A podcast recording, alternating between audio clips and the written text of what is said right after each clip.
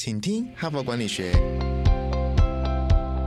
在这里，我们希望用轻松无负担的方式与你分享最新管理新知，打造属于你的哈佛 DNA。我是节目主持人杨玛丽 Mary。大家好，欢迎继续回到今天的，请听哈佛管理学。本周主题呢是如何培养创意。那么前几天呢，我都在分享啊，培养创意的四个途径啊，或者是克服创意的四大恐惧哈。希望透过不断的练习哈，不管是练习克服恐惧，还是练习让自己更有创意的方法，大家都可以变成一个更有想法的人，更有一些破框思考的人。因为现在的时代真的变化非常的快，所以我们常常要破框思考，走出自己的舒适圈，走出自己原来做事的。方法跟途径呢，或许才有办法应应快速动荡变迁的新时代。那今天呢，我要再往前推一步哦，就是我今天要分享的这一篇文章的标题呢，叫“只有创意还是不够的”哈。所以我要往前推哦，你有了创意之后，事情就做好了吗？好，我常常说，我们整天写稿人呢，都常常有一个奢望哈，有一个想象，就是。哎呀，我在脑海里头都决定了我要写些什么，都很希望我想完就已经写出来了哈。所以最近呢，Chat GPT 很红嘛哈，所以我们同事在那边聊天呢，就有一个很资深的记者就说：有没有一天呢，我只要把这个什么仪器啊放在我的脑波里，哎，我在想什么呢？哎，他就帮我记录下来了，他就自然变成我睡觉醒来呢，哎，他就已经变成一篇文章了哈。所以这都是想象了哈，搞不好有人以后可以发明这样的东西，脑袋在想什么，思路在想什么，他就可以帮我们记录下来了哈。所以呢，我这边要讲的是说，其实。只有创意还是很好的，但是光有创意还是不够的，它要被实践出来啊！所以呢，从创意到创新这一条路，到底应该怎么走，怎么走出来呢？这是一个很重要的提醒啊！所以这是今天我们要再往前推一步，只有创意还是不够的。感谢哈帕听友的支持哈，请听哈佛管理学，凭着对管理知识传播的热情呢，现在已经制作超过四百集的节目了。我们收到许多听友的回馈哈，我们的节目呢陪伴他们厘清直癌上许多大大小小的难题哈，让他们受益良多。非常感谢你们的支持。如果你也有这种动物时刻，如果你欣赏我们的内容，请赞助我们产出更优质的节目，让哈帕跟你长相。左右持续探索管理的新知，请到资讯栏点击赞助连结，d 内我们让哈帕陪伴你走过人生挚爱的关键时刻。赞助的听友们也请留下你的姓名、联络信箱跟电话，让我们有机会呢未来回馈你。谢谢。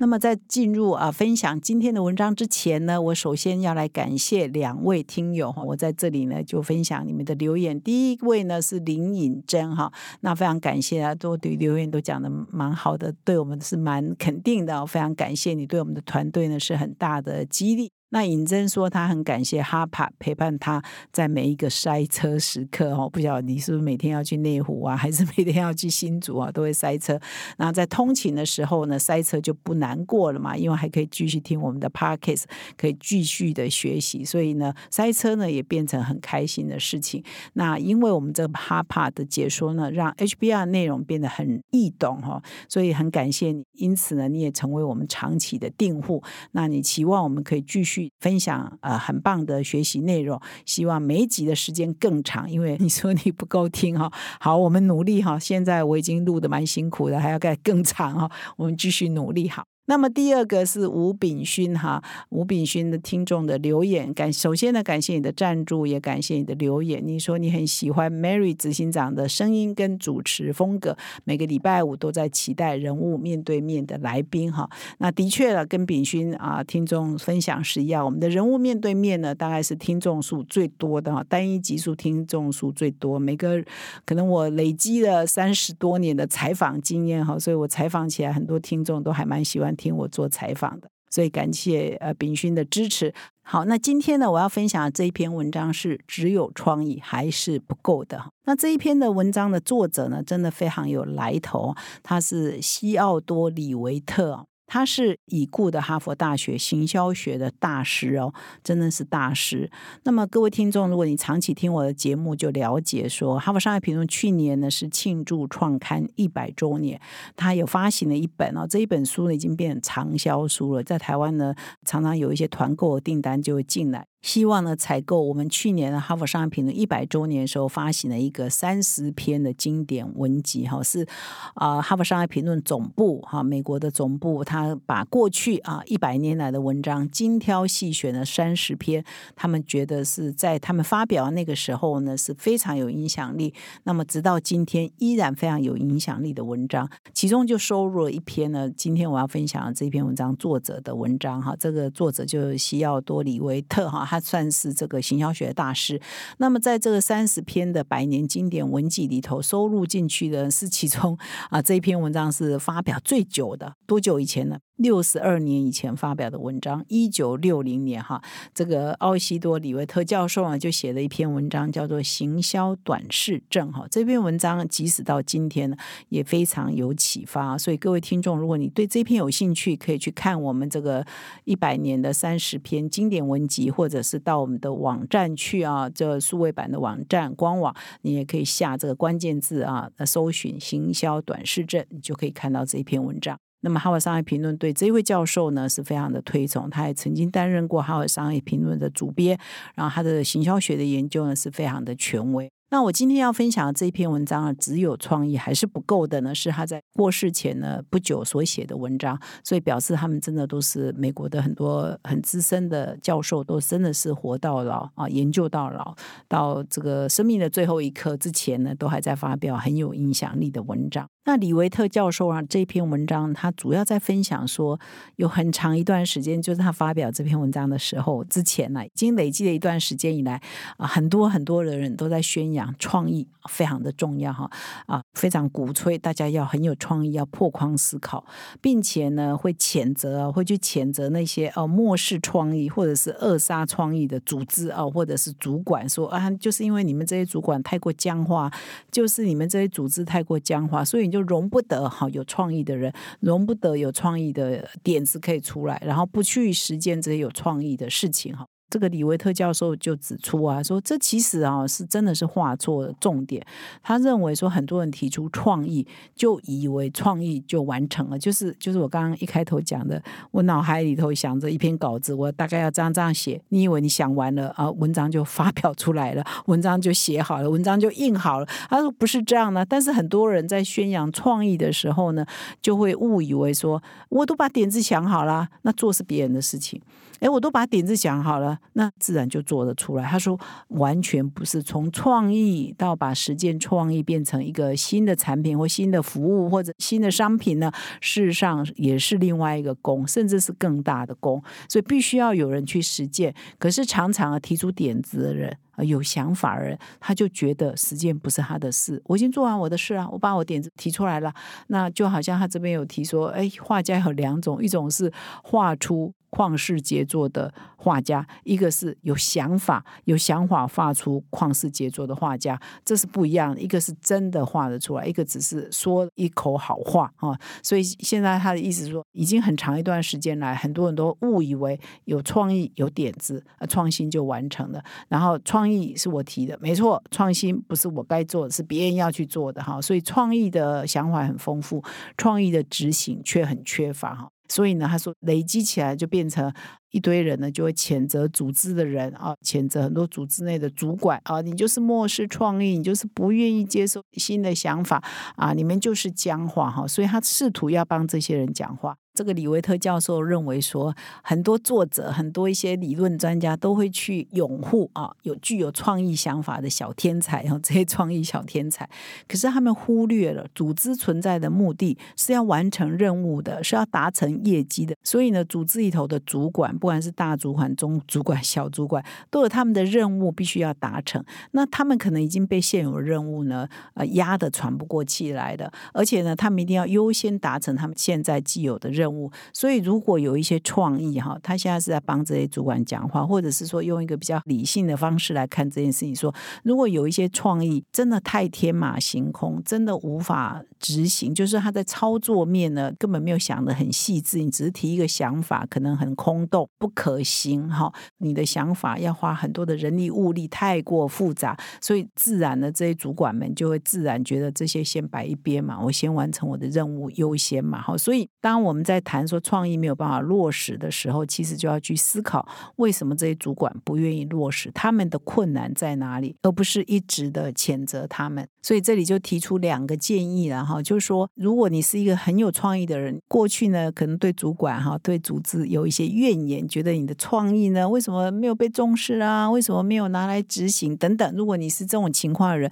其实你自己也要反省两件事情。第一个是你够了解你的主管吗？你够了解你的组织吗？你知道你的主管是不是已经被很多很多问题轰炸了哈？比如说，他就是有现实的、利己的或中期的，有些是利己的，有些是中期的问题，他已经。脑袋或者是他的时间已经塞不下任何新点子去执行，而更何况很多创新的点子是必须要被实验嘛？比如说要做的事情从来没做过的、很陌生的，他是不是已经没有空啊去执行这些新的想法？因为组织已经没有这个弹性，也没这个余裕了，所以你要先去想，是观察一下你的主管跟你的组织是属于一个什么样的状态。那你对这个组织跟主管有更多的了解呢，就会呃让你以后提创意点子的时候被扼杀的机会就会减少，因为你已经设想了这些可能存在的一些。干扰的因素嘛，哈。那么第二个呢，他的建议是说，其实更负责任的提创意的方法，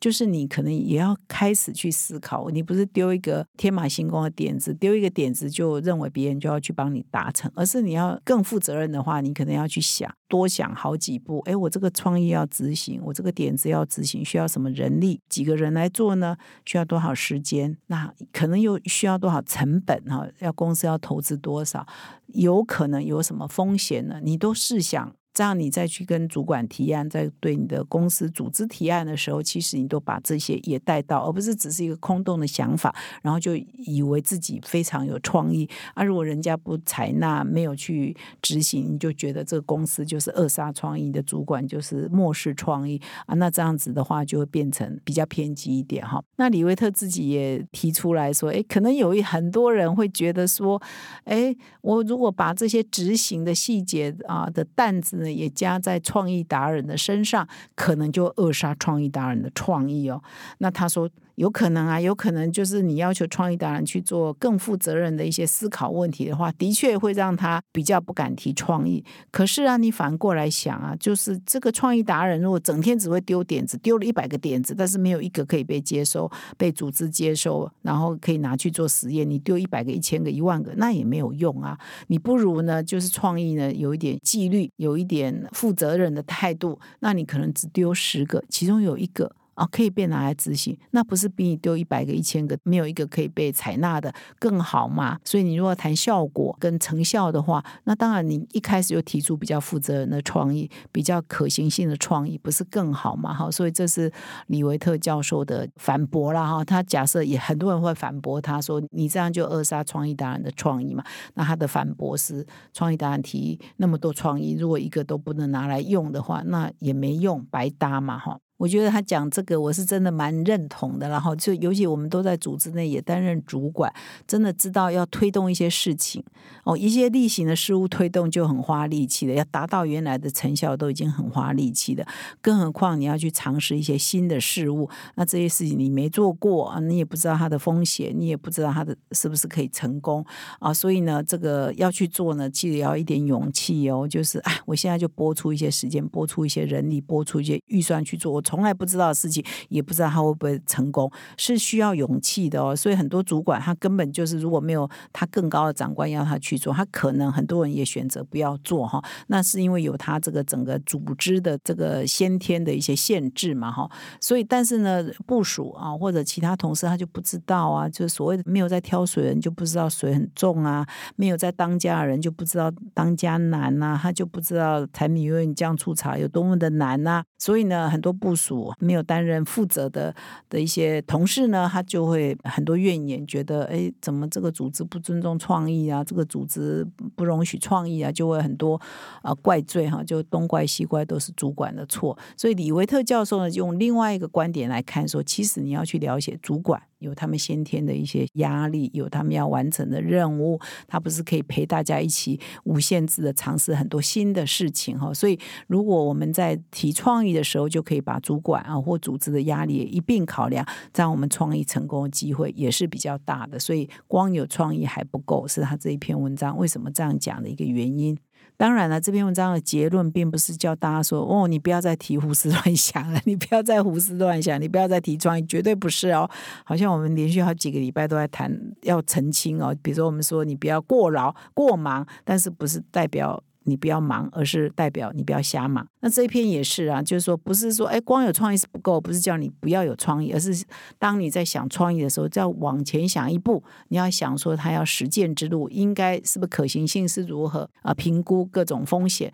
你才往前那一步。你要主动帮你的长官想到，帮你的组织想到，这样创意成功的几率也会是比较高的哈。所以并不是否定创意不重要啊，所以也是要跟各位澄清一下。以上呢是今天的分享。那明天的人物面对面呢？我们特别邀请最近呢获得的应该是华人第一个啊入围格莱美唱片平面设计奖，也是华人第一个得到啊这个奖项的呃知名设计师肖清啊肖先生来到我们的节目现场。他是一个设计师，做设计的工作呢是需要源源不绝的创意，而这个创意呢，跟我们写作一样，我有这个想法，要把它实践出来，要把它做出来，也需要很好的创意的执行力。所以从创意到创新这一步呢，他又是怎么做出来的？欢迎各位听众呢，明天再回到我们节目现场，来看看华人第一个拿到格莱美唱片设计奖的设计师肖先生肖先生他的创意之路。欢迎各位再回到我们。节目现场，谢谢。现在就注册 HBR 数位版会员，每月三篇文章免费阅读，与世界一流管理接轨，阅读更多管理大师的精彩观点。现在就开始。